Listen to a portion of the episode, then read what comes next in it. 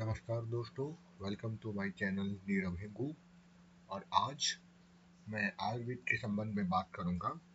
जैसा कि मेरा शिक्षक यानी कि टॉपिक है, अब कैंसर से कोई मर नहीं सकता।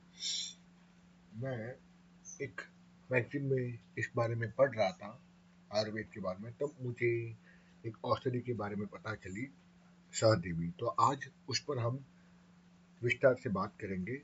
कि ये क्या है आयुर्वेदिक औषधि? तो चलिए शुरू करते हैं।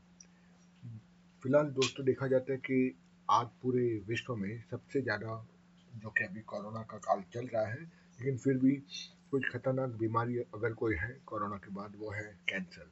और कैंसर बहुत सारे प्रकार के हैं weather cancer gall bladder cancer stomach cancer intestine cancer cancer के बहुत सारे प्रकार हैं और इसीलिए ये बहुत ही घातक बीमारी है और टेक्नोलॉजी और मेडिकल साइंस इतना तरक्की करने के बावजूद भी हम उस पर विजय प्राप्त कर नहीं पाए।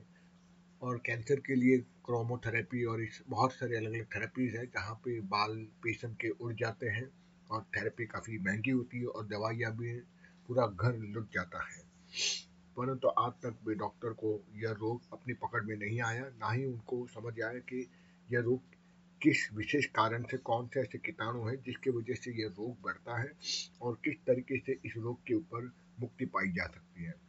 भारत में नहीं, देश विदेशों में इसके ऊपर बहुत सारे मरीजों के ऊपर बहुत सारा एक्सपेरिमेंट किया गया है, पर कोई निश्चित इलाज आज तक प्राप्त नहीं हुआ है। लेकिन आयुर्वेद में इसका इलाज ज़रूर बताया गया है। कहते हैं कि आयुर्वेद के प्रसिद्ध प्राचीन जो ग्रंथ है, च्यवन संहिता, च्यवन नाम के एक ऋषि रहे थे, जिनके नाम से ही च्यवन प्रास बना। उन्होंने एक आयुर्वेदिक ग्रंथ लिखा, उसका नाम है च्यवन संहिता। इसमें इस कैंसर नामक रोग का उल्लेख आया है और उससे संबंधित एक औषधि का विस्तार से विवरण मिलता है। महर्षि च्यवन ने आयुर्वेदिक क्षेत्र में कहते हैं, बहुत ज़बरदस्त काम किया है और वो अपने आप में श्रेष्ठम है। जैसे पतंजलि योग के बारे में माने जाते हैं, उसी तरह चवन ऋषि हुए ऐसे बहुत सारे ऋषि हुए जिन्होंने बहुत अधिक कार्य किया आयुर्वेद पर। और उन्होंने कैंसर जैसे रोग के ऊपर बहुत ही लाजवाब उसका इलाज भी बताया है और उसी सारी चीज़ों का आगे जाके नागार्जुन आमिक देव दवा आदि बहुत से आयुर्वेद विशेषज्ञों ने इस औषधि और शास्त्र का प्रयोग करके बहुत सारे रोगियों को अलग अलग रोगों से मुक्ति दिलाई। तो आज हम बात करेंगे सहदेवी, एक अद्भुत आयुर्वेदिक कैंसर की उपचारक जड़ी है। इसे संस्कृत में सहदेवी कहते हैं, या सहदेवा भी कहीं कहीं पर कहते हैं। बंगाली भाषा में इसे कुकसिम कुकसिम कहते हैं और गुजराती में इसे काली सदेदी काली सदेदी सॉरी काली सदेदी कहते हैं। कहते इस पौधे का एक फीट से लेकर तीन फीट तक ऊँचे होते हैं और इस पर एक हल्के बैंगनी रंग का फूल आता है। इन फूलों को कहते हैं कि हमें इकट्ठा कर देना चाहिए और पात तोला इन फूलों को छोटी गोखरू के रस में तब तक घोटे रहना चाहिए जब तक वह एक रस यानी दोनों मिक्स ना हो जाए। अब तोला कितना होता है? मैंने कहा पात तोला। तो एक tola that is equable to ten grams मतलब पात तोला हुआ पचास ग्राम। तो पचास ग्राम सहदेवी के फूलों को लेना है। उसकी छोटी गोखरू के साथ में उसको घुटते रहना है और तब तक उसको घुटते रहे। और छोटी गोखरू का उस किताब में तो वर्णन है कि कितने लेने पर मैं सोचता हूँ, शायद समान रूप से ही इसको भी पात तोला ही लेना पड़ेगा। गोखरू के साथ में, गोखरू के रस के साथ में और घुटते रहना है जब तक वह एक रस ना हो जाए। और जब कहते हैं जब एकदम गाढ़ा सा बन जाता है, तब एक किलो गौमूत्र गाय के मूत्र में इसको पकाना, यानी इसको आग पर रखना है। और पकाने से जब इस पर एक सुनहरी रंग की परत, यानी कि एक लेयर आ जाती है, हल्की गोल्डन रंग की, तब उसको गैस से उतार देना है। पर ज़्यादा अच्छा ये रहेगा कि गैस पर बनाने से अच्छा इसको, लकड़ियों की अग्नि पर इसको सेकना चाहिए या इसको उबालना चाहिए।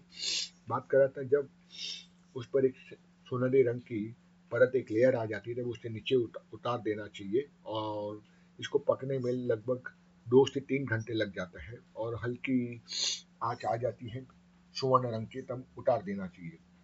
ठंडा होने के बाद इसको आपको छान कर शीशे में इस द्रव्य को रख देना है और नित्य आपको एक तोला, यानी तकरीबन 10 ग्राम जितना ये जो रस है, जो बना हुआ जो औषधि है जिसमें आपने शीशी में रखा है, इसको एक चम्मच यानी तकरीबन 10 ग्राम जितना आपको नित्य, एक चम्मच जितना आपको लेना है। और साथ ही साथ दिन में आप चाहे तो दो या तीन बार गौमूत्र भी पी सकते हो, क्योंकि गौमूत्र में भी कैंसर को मिटाने के लिए अचूक जवाब माना गया है। अचूक औषधि मानी गई है गौमूत्र और गौमूत्र का आजकल तो एक्स्ट्रा सार भी मिलता है। पर सार लेने से अच्छा आप ताज़ा गौमूत्र लो तो ज़्यादा प्रभावशाली माना गया है।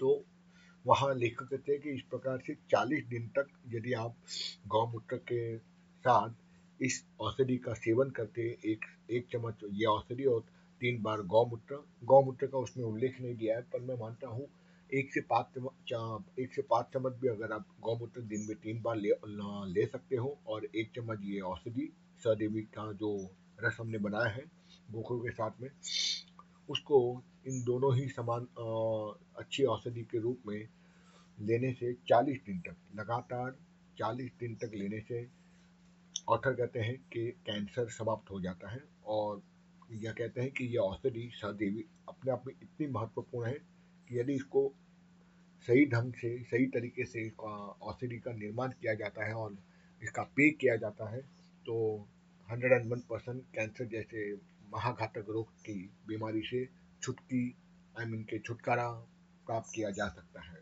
खैर, आज तक तो मैंने ऐसा कोई प्रयोग तो नहीं किया तो मैं इस पर मैं कोई वैलिडेशन नहीं कह सकता। पर आई होप अगर इस पर कोई कार्य करता है और कुछ रिज़ल्ट अच्छा मिलता है तो वो मुझे ज़रूर कमेंट्स में बता दे, क्योंकि ये मैंने आजमाया हुआ नहीं, ये तो एक आयुर्वेदिक किताब से मुझे प्राप्त हुआ है। तो इसलिए यही मैं अपना आज का एपिसोड समाप्त करता हूँ। मिलते हैं अगले एपिसोड में कुछ नए टॉपिक के साथ में। तब तक के लिए नमस्कार, जय हिंद।